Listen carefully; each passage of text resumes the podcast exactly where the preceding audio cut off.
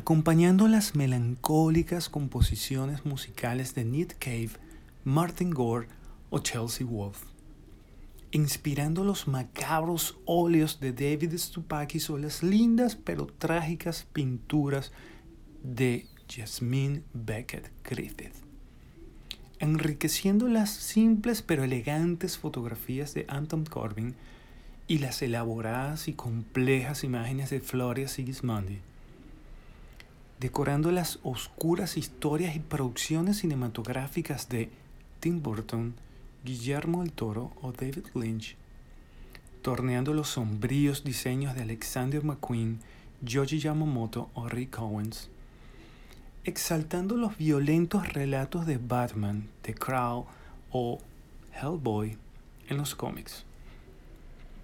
Hoy en día encontramos una influencia directa de la subcultura gótica que continúa expandiéndose desde sus raíces en la fría tiniebla nocturna británica de finales de los 70, a lo más superficial del mainstream de nuestros días, desde películas infantiles series adolescentes, videojuegos, cadenas de ropa alternativa, incluso marcas de maquillaje, especializadas en estéticas góticas. Sinceramente no es algo que sorprenda en lo absoluto, pero por lo contrario termina resultando muy natural y a la vez interesante saber cómo el gótico se encuentra, el movimiento gótico se encuentra más vivo que nunca se muta, se transforma, nunca deja de fascinar y seducir tanto a víctimas como a espectadores. Esta noche lo que me lleva a grabarte un nuevo episodio, o realmente la segunda parte del tercer episodio del primer especial de Rock Off podcast que dedico al rock gótico. Es precisamente unir esos puntos entre la música específicamente, pero unir esos puntos que conectan a la estética gótica como también a la música de esas cuatro bandas que analizamos, conocimos, exploramos en el primer capítulo de este especial. Si no lo has escuchado aún, te invito a que lo hagas y de esta forma conectar esa gran influencia musical, estética, con las seis canciones que elegí para que escucháramos esta noche juntos. Y de hecho, vamos a empezar con un proyecto el cual fue creado por dos genios, realmente, que de manera, de manera muy casual, por así decirlo, tuvieron una conexión que les permitió desarrollar uno de los proyectos más interesantes de finales de los 90. Billy Harwood era un ex técnico de guitarra de Nine Inch Nails. Trabajó también con Smashing Pumpkins, Fishbone y Tool. Billy Harwood conoció al cantante Tool, Maynard James Keenan, en 1992, cuando Tool estaba abriendo los conciertos a Fishbone. Los dos se hicieron amigos. Cinco años después, Keenan le ofrece a Howard, que estaba buscando un alojamiento, una habitación en su casa en North Hollywood. Esto le dio a Howard la oportunidad de tocar algunos demos de su música para James Keenan. Este señor, el cantante Tool, contento con lo que escuchó, le comentó a, a Billy Harwood, pana, yo quiero ser el cantante de tu proyecto. Yo puedo oírme cantar esas canciones. Después de un tiempo que Billy Harwood descarta la posibilidad de que Elizabeth Fraser, cantante de los Cocktail Twins, se uniera a ese, a ese proyecto que él estaba llevando a cabo, dejó a Maynard James Keenan humildemente como uno de los mejores cantantes de los 90 de bandas que salieron en los 90. Eh, tuvo que cambiar la preferencia que tenía por una voz femenina por la de Maynard James Keenan prácticamente el primer álbum de la banda, Murder Numbs, del 2000 ya estaba escrito, por lo menos toda la música. Así que lo que hizo Maynard James Keenan fue adaptarse, digamos, a la idea y a la visión que tenía Billy Harwood. No vamos a escuchar, no seleccioné algo de Murder Numbs para, a pesar de que todo fanático sabe que es un disco que bien podría representar en, como un todo, digamos, el, el, las características de este proyecto, de esta banda Perfect Circle. Entonces, a, pesar de eso, voy a ponerte una canción del 13 Step. Es el segundo álbum de Perfect Circle y es un álbum conceptual que trata sobre los diferentes aspectos y perspectivas de la adicción y de su recuperación.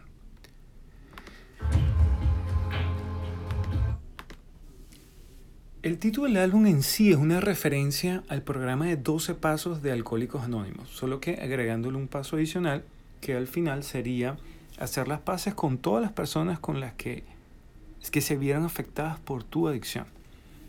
Entonces, más allá de lo que pueda, de lo que pueda referirse a la canción, o en este caso el álbum, el concepto del álbum, podemos percibir en esta segunda placa de Perfect Circle una visión un poco más atmosférica que el hard rock que definía su primer trabajo. Esto porque Maynard James Keenan ya tuvo un poco más de voto, digamos, en cuanto a las decisiones que se iban a tomar en, el rumbo que iba a seguir a Perfect Circle en este, en este segundo álbum. Entonces, él decide y convence a Billy Hardwell que en algún momento tuvieron, digamos, discordancia en esas opiniones, porque Billy quería entregar un, un poco más de, de, guitarra, digamos, en las canciones, cuando Maynard James Keenan se inclinaba un poco más a atmósferas. Sin embargo, no era algo de lo que estuviera alejado Billy Hardwell, que ya venía con sus influencias bien marcadas, bien definidas en lo que era Tinderbox, de, mm, el álbum de Sixteen the Banshees, y también el Pornography de The Cure, que podemos percibir bastante atmósfera, que realmente es un elemento clave en lo que es el rock gótico. Entonces escuchemos un poco la canción que seleccioné, se llama The News, y es una canción que a mí me encanta de ese álbum, en particular porque a pesar de lo limpia que, que es su producción y prácticamente perfecta, por un lado también podemos escuchar algunas imperfecciones, sobre, sobre todo en el, en el bajo, donde hay momentos que se tocan las, las notas y se dejan morir en agonía, creando pues un efecto digamos bien crudo. La voz de Maynard Voy a dejar que nos cante sin interrumpir.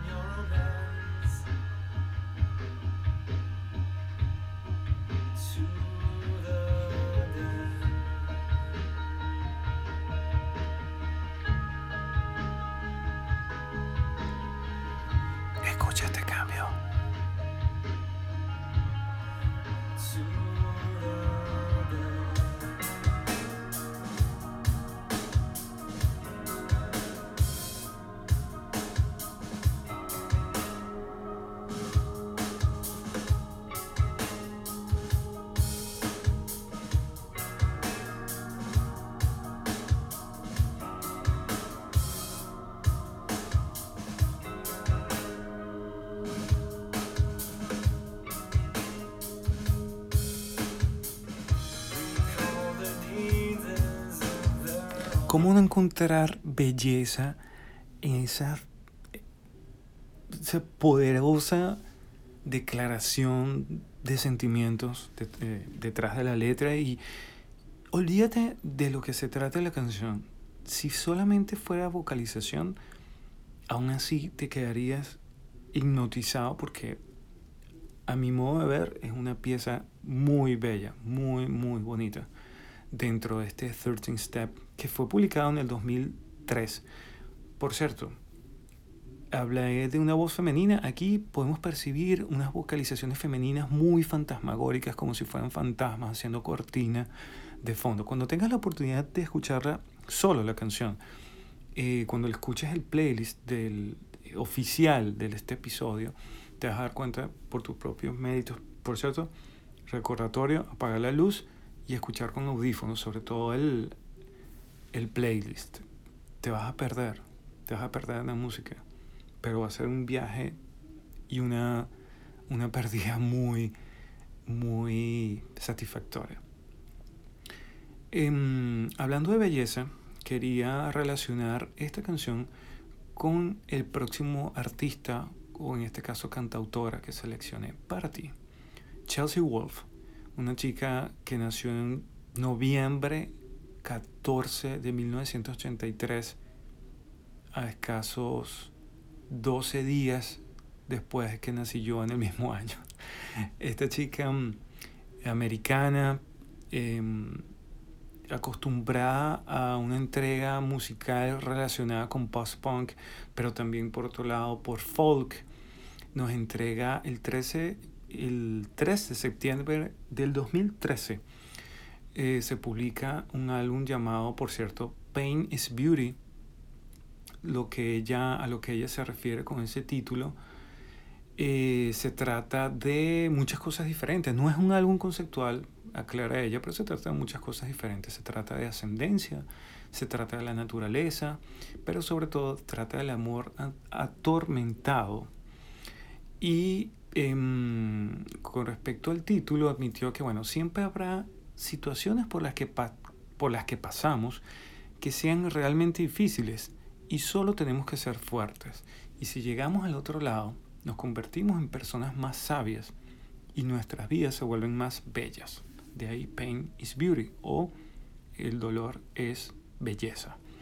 Entonces, si quisiera desprender de este álbum alguna sola canción, sin duda este es mi favorito, porque no solamente de ese álbum, sino también de Chelsea Wolf, una canción sumamente gótica, gótica, gótica, que desprende arreglos electrónicos muy interesantes, la voz de Chelsea y una letra bastante abstracta, sin embargo, podría fácilmente relacionarse con suicidio, aunque, aunque por otro lado, tal vez no. Escúchala y tal vez profundizando un poco en la letra tenga alguna idea de que pueda significar las hermosas palabras que vamos a escuchar.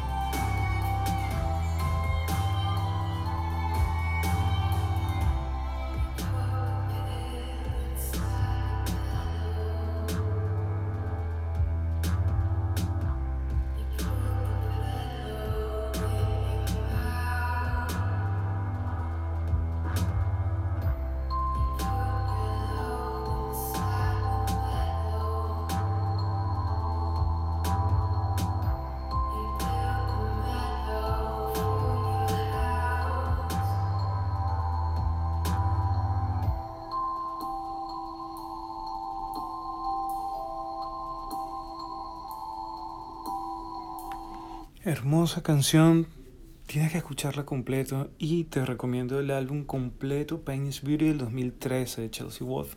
Es una buena manera de adentrarse a la discografía de Chelsea Wolf, a pesar de que sus próximos trabajos, cada, prácticamente cada álbum es distinto. Tiene, mm, hay muchos elementos que, que son comunes, pero la, la expresión musical de cada uno tiene su propio encanto. Sin embargo, este fue el primero para mí que escuché completo y realmente lo puedo recomendar como un buen álbum para, entrar a, a conocer, digamos, a profundizar un poco en la discografía de Chelsea Wolf. Que por cierto, pienso que si Chelsea Wolf fuera solamente modelo gótica, yo igualito yo la admirara porque realmente lo que ella expresa visualmente con sus atuendos y, la manera en que proyecta su imagen está completamente asociada al sonido que ella nos entrega en sus canciones. Tuve la oportunidad, la bonita oportunidad de tenerla escasos, no sé, 3, 4 metros de distancia. Cuando vino a tocar a Orlando, tuve la oportunidad de verla abriendo para Ministry y estuve los 46 minutos que duró el, el, el, la apertura del concierto de ella.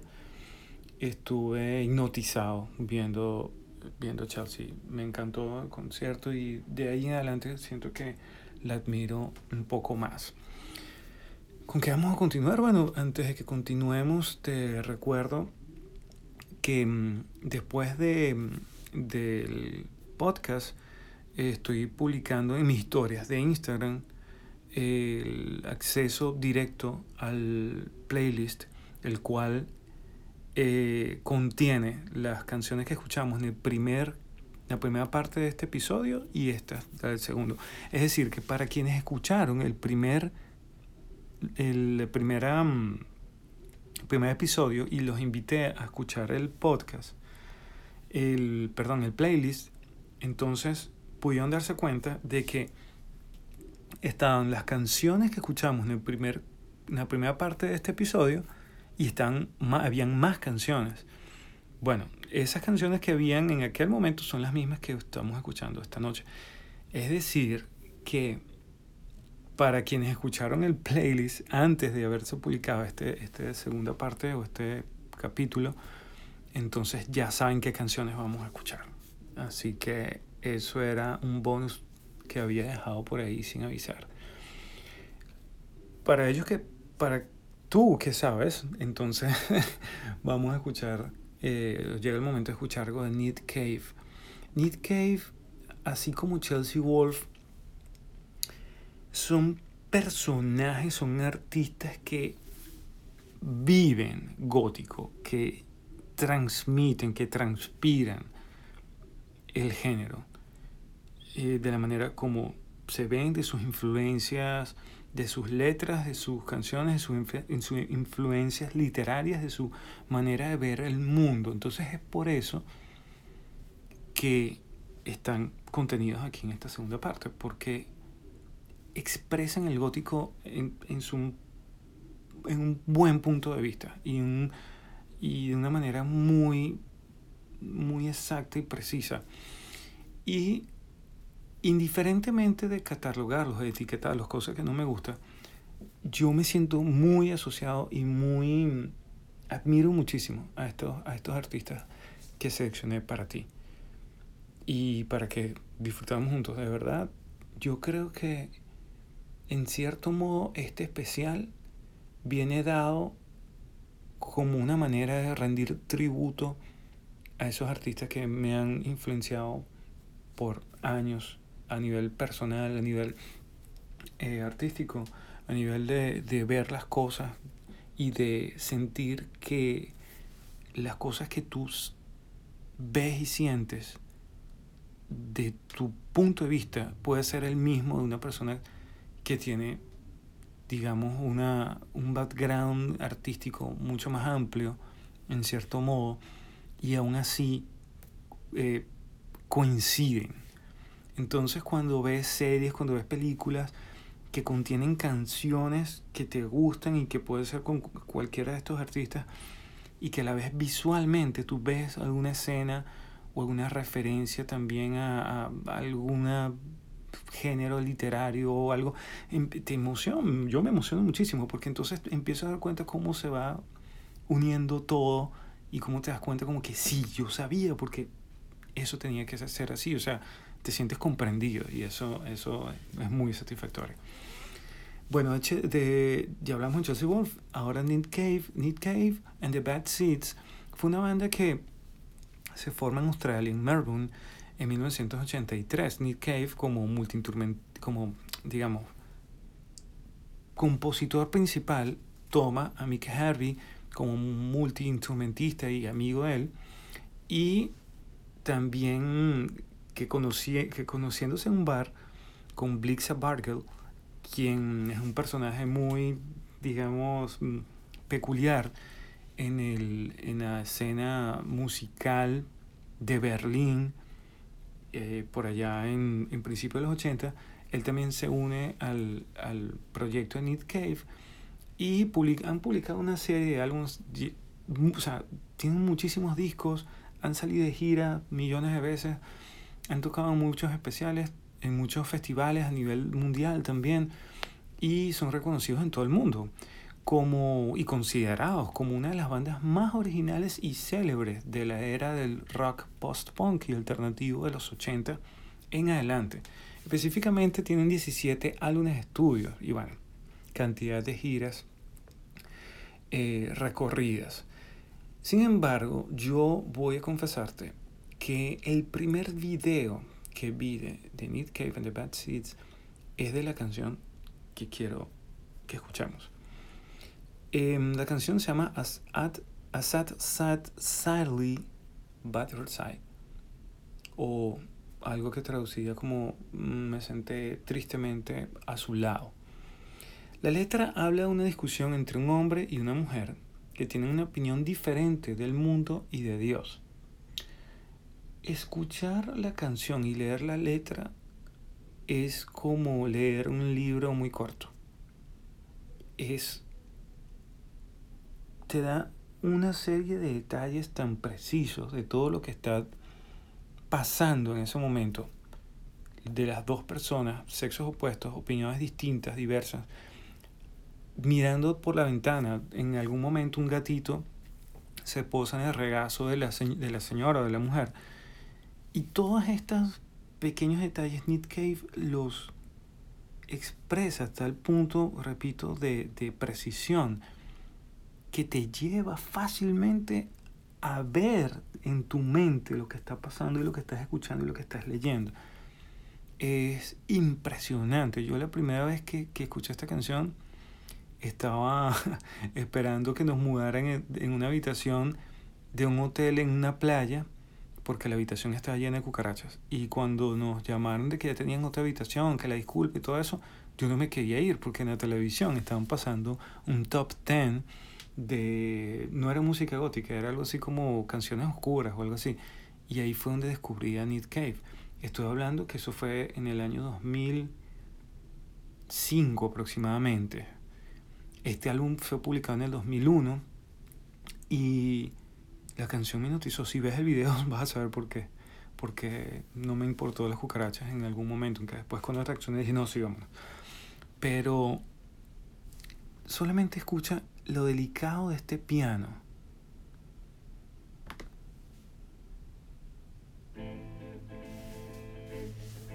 El piano es el protagonista. Después, una vez que lo escuchas, no lo quieres dejar de escuchar poquito del bajo, dando un poquito de base rítmica ahí. Y el piano asesino de esas notas.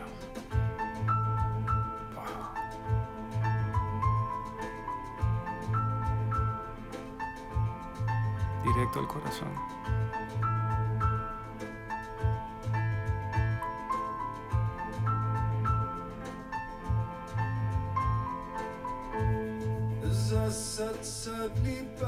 Side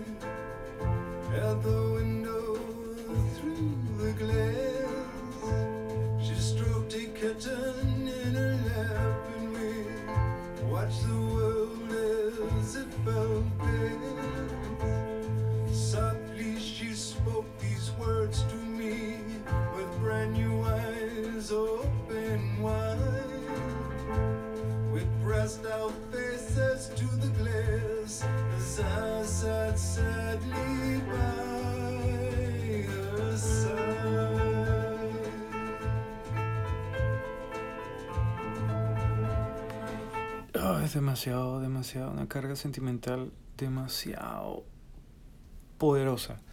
Y de igual manera, como hablé de Chelsea, de Chelsea Wolf, de la canción que escuchamos en Chelsea, del disco de Chelsea, yo recomendaría con los ojos cerrados a cualquiera que quisiera profundizar en la discografía Need Cave and the Bad Seed con este álbum, No More Shall We Part.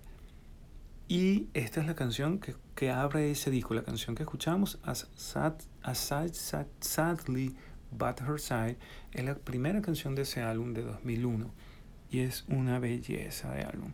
Ese álbum a su vez también está acompañado de una gira, de un DVD que documenta una, eh, uno de los conciertos de esa gira, Nick Cave, y ese igual modo fue el primer concierto que vi en Nick Cave en la televisión la primera vez lo vi solo, después necesitaba con urgencia compartirlo con todos mis amigos porque eh, fue como, fue algo muy explosivo, fue algo nuevo completamente para mí, a pesar de que yo no sé cómo podía estar viviendo para en el 2005 todavía sin escuchar, sin haber conocido a Nick Cave a tal punto, porque Nick Cave siempre también, en cierto modo, estuvo asociado a la, a la escena de los 90, de rock alternativo de los 90, pero no como grunge, ni, ni parte del movimiento ni nada, sino que en aquel momento él estaba también fuertemente activo y como mencionaba, eh, tocando en festivales como Lollapalooza. De hecho, un video de, de Nick Cave en Lollapalooza siendo entrevistado por Billy Corgan, lo puedes encontrar fácilmente en YouTube y la, actitud de Nick Cave es rockstar total, de que, pero serio. Y Billy Corgan estaba tratando de ser chistoso y él así como que lo patea en toda la, toda la entrevista, lo patea y lo patea. Billy Corgan estaba demasiado joven, pero Nick Cave, Nick Cave eh, tenía muy clara, y me gusta eso, me gusta que un artista tome respeto por su propio arte en lugar de, de burlarse de, de, de cosas, digamos que en cierto modo son burlistas en, en, en relación a, a, lo que realmente se está tratando en serio aquí, que eh, música sumamente hermosa y sumamente bien trabajada como para hablar de, de cosas, digamos, cotidianas o, o, chistosas. Entonces me parece muy cool esa, esa actitud de Nick Cave y otra las razones, otras de las razones por las cuales lo admiro muchísimo. Continuamos con una banda un poco más, eh, eh, digamos, joven, The Horrors, una banda británica también formada en Southern-on-Sea en el 2005. En el 2005 yo estaba escuchando, conociendo a Nick Cave, mientras tanto esta banda se estaba, se estaba formando.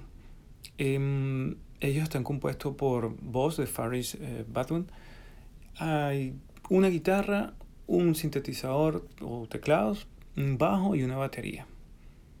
Y juntos todos estos instrumentos construyen un, un, sonido clasificado en cierto modo como garage rock, como garage punk, tiene rock gótico, tiene showcase y tiene también algo de post punk. Eh, la banda ha publicado cinco álbumes, de los cuales vamos a escuchar una muestra del álbum número 5, el más reciente. Fue publicado en 2017. Se llama Fifth. Y, por cierto, todos estos álbumes han tenido muchísimo éxito en el rock británico. Todos estos álbumes han figurado de alguna manera en top 10, todos han entrado a los charts británicos, la banda es muy exitosa. Sin embargo, no es algo que me importe mucho y realmente lo que sí me importa es que ese álbum Fit, yo lo escuché en el 2017, apenas, apenas fue publicado, yo estaba muy inmerso en el material de la banda para aquel momento y, y sale este álbum, me gustó muchísimo y dejé de escucharlo por mucho tiempo. hace aproximadamente tres meses lo ordené en vinil y lo estaba escuchando y la cabeza explotó. Pues. Es, está hermosamente producido, muy futurista, a pesar de que, de que tiene bien los elementos que estuve mencionando, pueden ser relacionados con bandas un poco más clásicas. El sonido de esta banda es algo como The Strokes, en el sentido no de estilo, sino que ellos saben eh, de alguna manera mezclar muy bien y fundir esa visión retro, de sonidos retros por un lado y al mismo tiempo futurista. Entonces, algo como eso vamos a escuchar en este que se llama Ghost, es la cuarta canción de ese, de ese álbum Fifth y mm, suena bastante, me suena muy gótico. A ver qué te parece.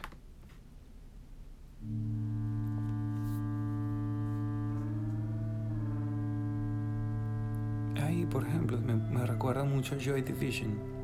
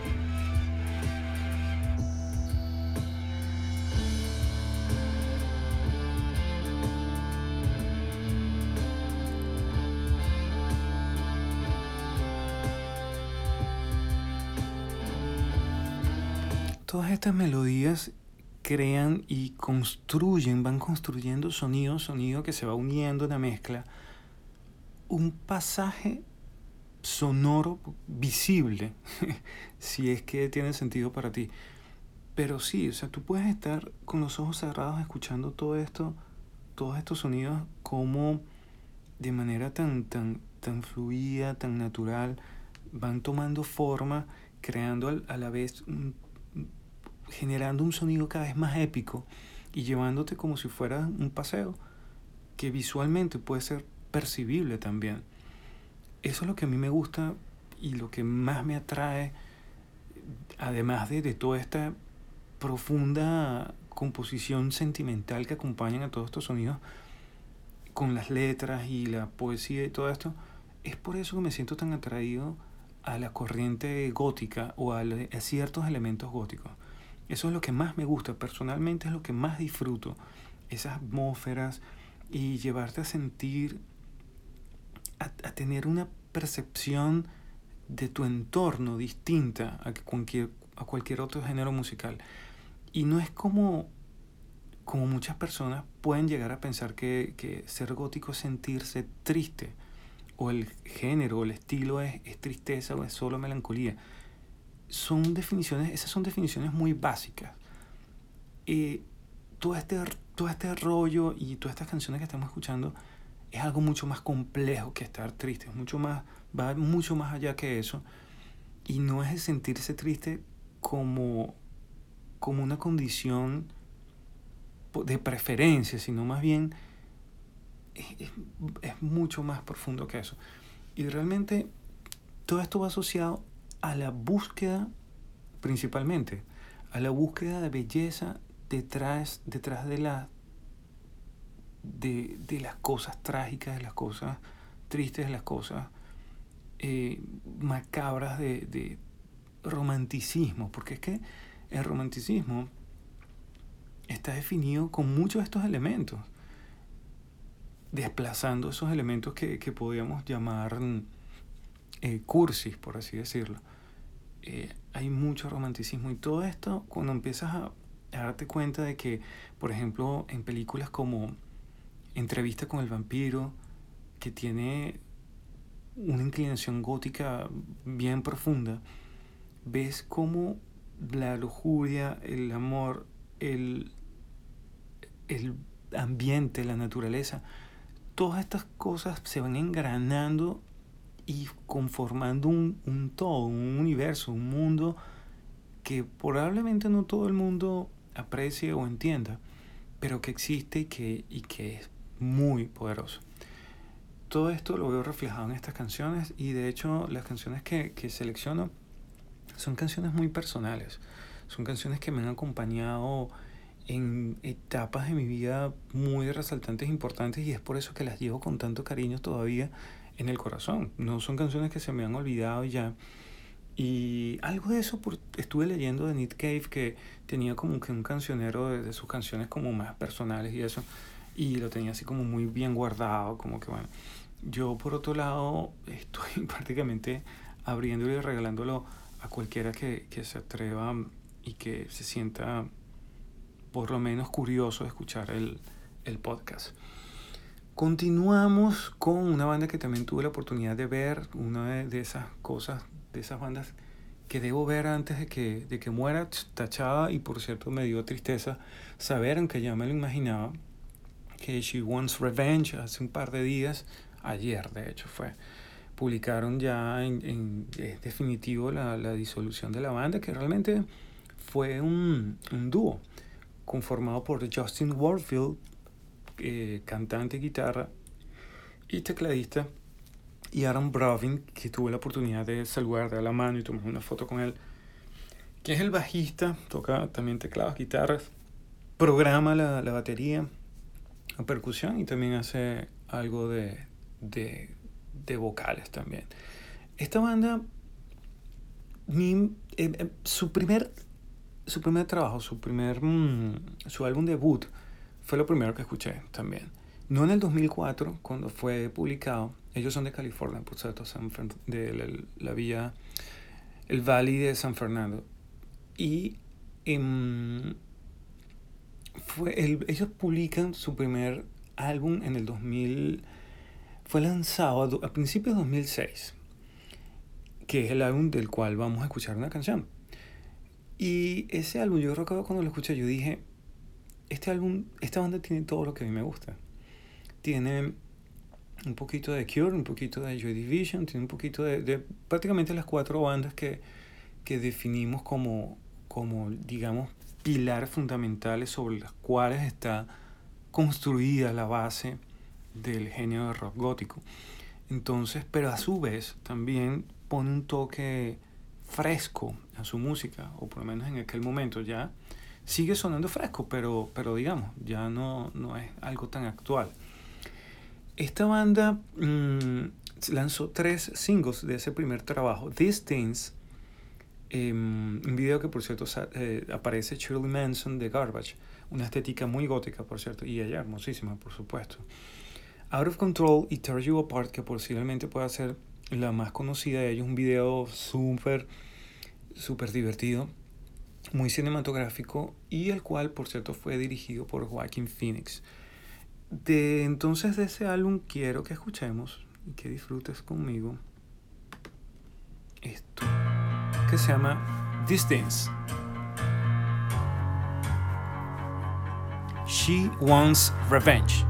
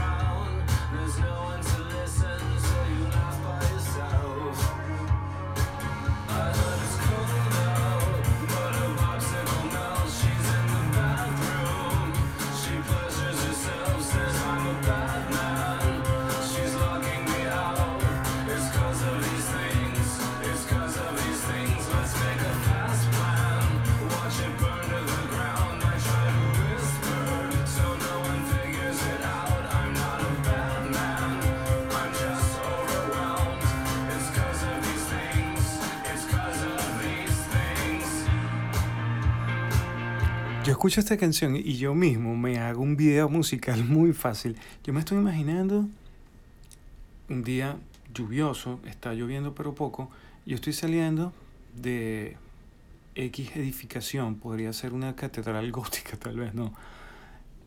Y voy camino a un carro deportivo negro que está estacionado, pero al momento en que estoy trasladándome el carro, lo estoy haciendo en cámara lenta, porque, es decir, a través de la música gótica y de este proyecto en particular, o sea, va más que la música y que la imagen, ya es una cuestión de actitud también. Entonces, estos chicos tienen mucha actitud y, y tienen mucho buen gusto al momento de, de, mostrar también una imagen no tan trabajada como digamos otras bandas góticas netamente, pero sí muy, muy, muy góticos en un sentido de, de, de ser un poquito más tipo grunge. La cosa es que yo, tú escuchas esta canción y yo me imagino manejando el carro y la canción de fondo y de, de repente rodando por calles europeas, no sé. Y listo, ya tengo fabricado un video y, y si me pongo a pensar dos, no sé, tres minutos más que dura la canción, ya armo una película. ¿Por qué es esto? ¿Por qué pasa esto tan fácilmente? Precisamente por eso, porque hay elementos que son cinematográficos, elementos visuales, elementos estéticos. Todo esto forma parte del género musical de la subcultura gótica. Y a pesar de que es muy, muy extenso, hay cosas que son particulares y, y son características que, que, pudieran adoptarse fácilmente eh, y mentalmente mientras escuchamos las canciones. Entonces, todo está conectado, todo, todo, todo. Y es sumamente interesante descubrir cómo y de qué forma. Eh, sobre todo porque hay un momento en que esas barreras de, de definición de género en, eh, en cuanto a, a, expresión artística, el gótico lo que hace es que los derriba de alguna forma, porque probablemente no existe, probablemente no estoy seguro que no puede existir música gótica sin la imagen gótica, o sin una fotografía gótica, o sin un video musical gótico, sin una película gótica, o sin un texto, sin una arquitectura, todo está enmarcado en esa subcultura, en ese movimiento, en esa expresión artística. Entonces es muy fácil unir o asociar uno con otro.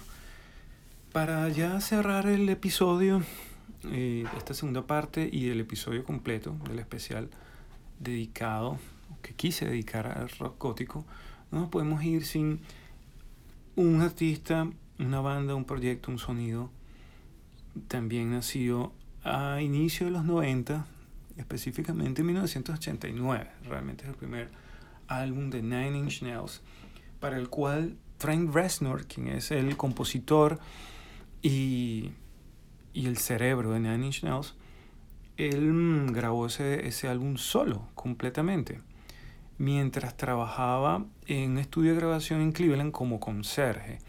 Entonces él le dejaron las, le dejaban las llaves del estudio y por la noche él empezaba a, a trabajar en su proyecto para el cual él también comenta de que él quería una banda y por supuesto que quería tener su, su pandilla, pero, pero ninguno de los músicos que, que, que él conocía en una ciudad pequeña podrían, digamos, adaptarse a la visión que él tenía, por un lado, o por otro lado, no querían eh, lidiar con, con, una fama, con, con, un esfuerzo no garantizado, una, fa una fama garantizada, ¿no?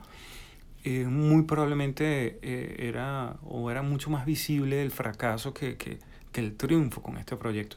Entonces él decidió hacerlo solo, también inspirado principalmente por Prince, porque Prince, a pesar que es un, un género completamente distinto, Prince era un, genio que se encerraba en el estudio de grabación y él mismo eh, componía, arreglaba, tocaba todos los instrumentos, producía, entonces esto fue lo que hizo Trent Reznor en algún momento dijo, si Prince lo hizo, ¿por qué yo no? Bueno, eh, hablemos un poco eh, específicamente de un álbum de Fragile, publicado en 1999. Es el tercer álbum de la banda de Nine Inch Nails. Fue publicado el 21 de septiembre de 1999 como un álbum doble. Fue producido por Trent Reznor y Alan Mulder y duró aproximadamente dos años eh, preparándose. Desde 1997, cuando se empezaron las sesiones de grabación del disco, hasta 1999 y fue grabado en la ciudad de New Orleans. Por cierto, hablé de Entrevista con el Vampiro, una película ambientada en New Orleans y este estudio de grabación estaba, estaba um, ubicado en New Orleans.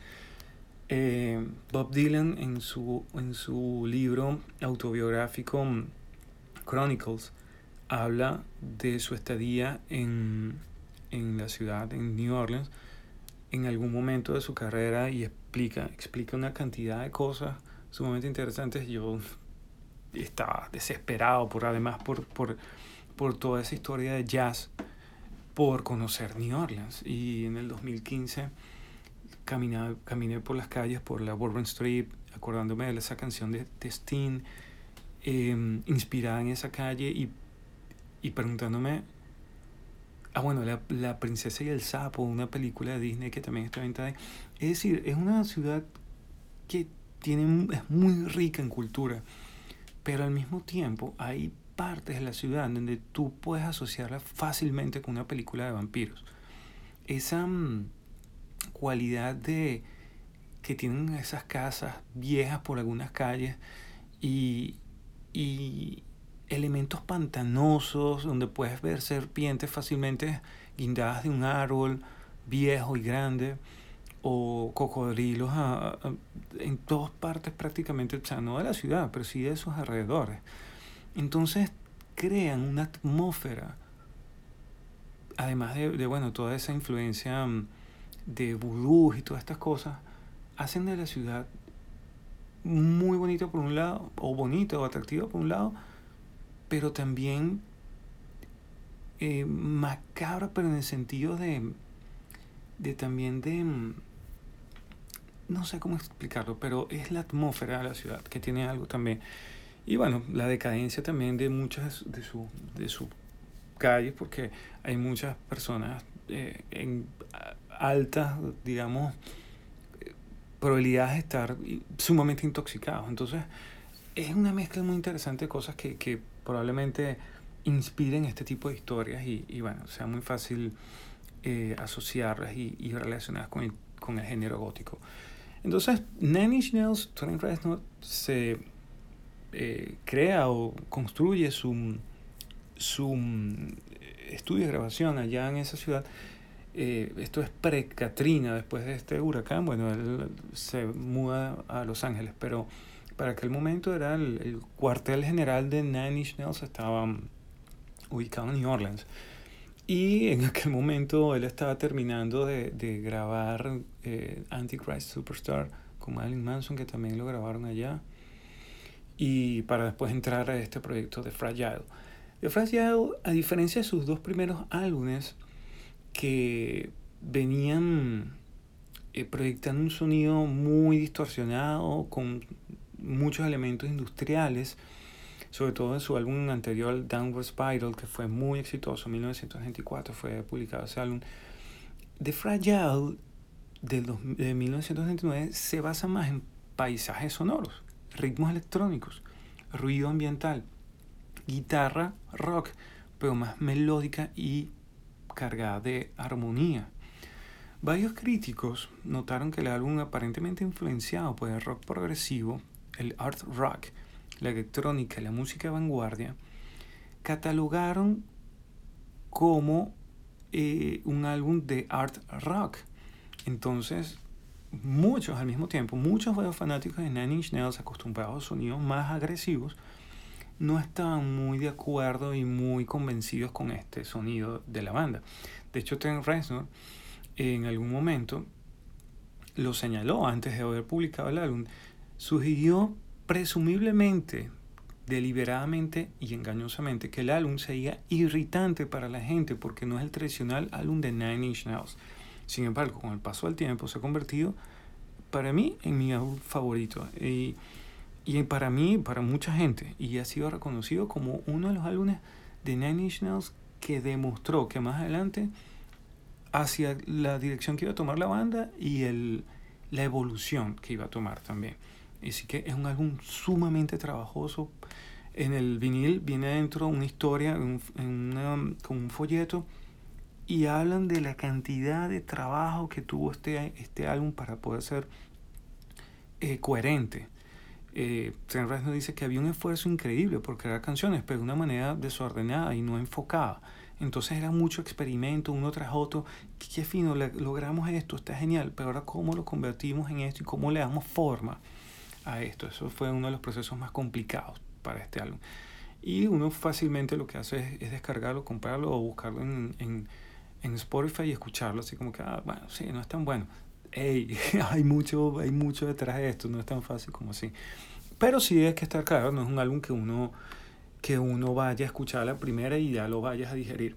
A mí me costó muchísimo, recuerdo cuando lo compré, fueron, no sé, muchos, muchos años después de, de, haberlo visto. En 1999 yo estaba en el liceo y fui con varios amigos al, al centro comercial París, en la ciudad de Barquisimeto, Estado Lara, Venezuela, mi país. Y este, vimos en un pequeño pedestal el álbum, lo tenían en una discotienda que estaba ahí, que tenía muchos discos así, digamos que en otras discotiendas no se. Y yo digo, wow, tienen el nuevo Nine Nails. Y el, el vendedor me escucha y me dice, sí, pero no es tan bueno como el anterior. Es muy ladilla, es muy, es muy suave. Y yo, lo mismo me dijeron de Pulp, de Pulp Fiction, no, de Kill Bill, cuando fui al cine y ya le habían quitado, duró nada más como dos días en el cine. Y el que me iba a vender las entradas me dijo, pero la película es muy mala, el único bueno es una parte ahí que tienen como animada, como si fuera unas comiquitas, pero eso es lo único que me gustó. Y yo, ¿Cómo pueden decir eso? Después de que vi la película después que escuché este disco, dije, ah, no es la persona indicada como para dar ese tipo de opiniones. The Mare es la undécima pista del disco izquierdo de Fragile. Sus principales elementos melódicos y línea de bajo se toman en una dirección similar, pero a la vez distinta, de la misma melodía de Into the Void, una canción que salió como single de ese álbum. Las letras de The Murph, que es la canción que seleccioné para escuchar contigo, están en francés. Una de las muchas canciones de Nine Inch Nails que incluye la frase Nothing can stop me now. Pero a la vez es una de las pocas que incluye una vocalista, mujer, y alguien que no sea Trent Reznor para cantar. La canción en sí fue concebida durante un periodo muy oscuro en la vida de Trent Reznor. En el escenario, en el 2009, él mismo reveló que había alquilado una casa en ese momento, en el 1999, en un océano con la intención externa de escribir algo de música. Pero realmente lo que había contemplado era que ahí, en esa casa, es donde iba a tener lugar su suicidio. Se quería matar en esa casa.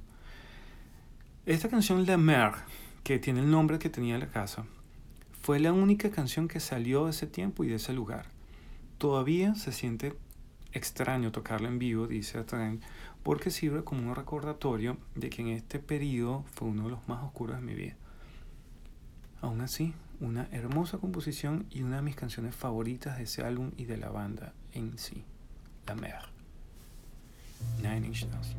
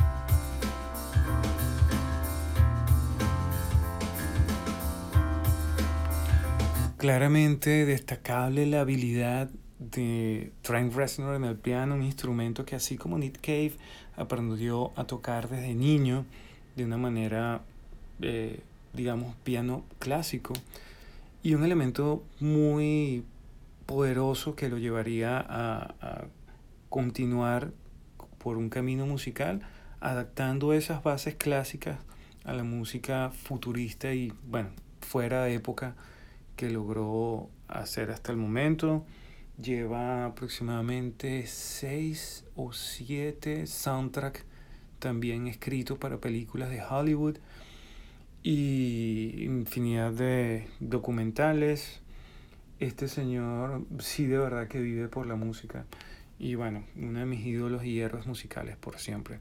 Espero que te haya gustado, que hayas disfrutado esta segunda parte, segunda y última parte del especial que decidí dedicar al rock gótico y en lo particular se me hizo sumamente divertido. He hecho este podcast otra vez sin, sin edición, sin pausa y, y, y digamos, no sé, con muchísimas ganas, dejándolo así crudito, de alguna manera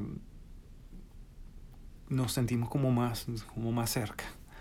Espero que estés bien, que te haya gustado, que te cuides mucho. Muy pendiente, usar máscara. Y para el próximo episodio ya tengo eh, un pre-playlist preparado, así que no va a, a pasar mucho tiempo entre este y el próximo. Y tengo preparado algo bien interesante, muy distinto a lo que hemos escuchado para seguir explorando las innumerables Em, propuestas musicales dentro del género rock. Espero mm, que te haya divertido y que estés bien pendiente de los próximos capítulos. Soy Tacho, me despido de esta grabación y esperando que, así como yo, disfrutes mucho escuchándola.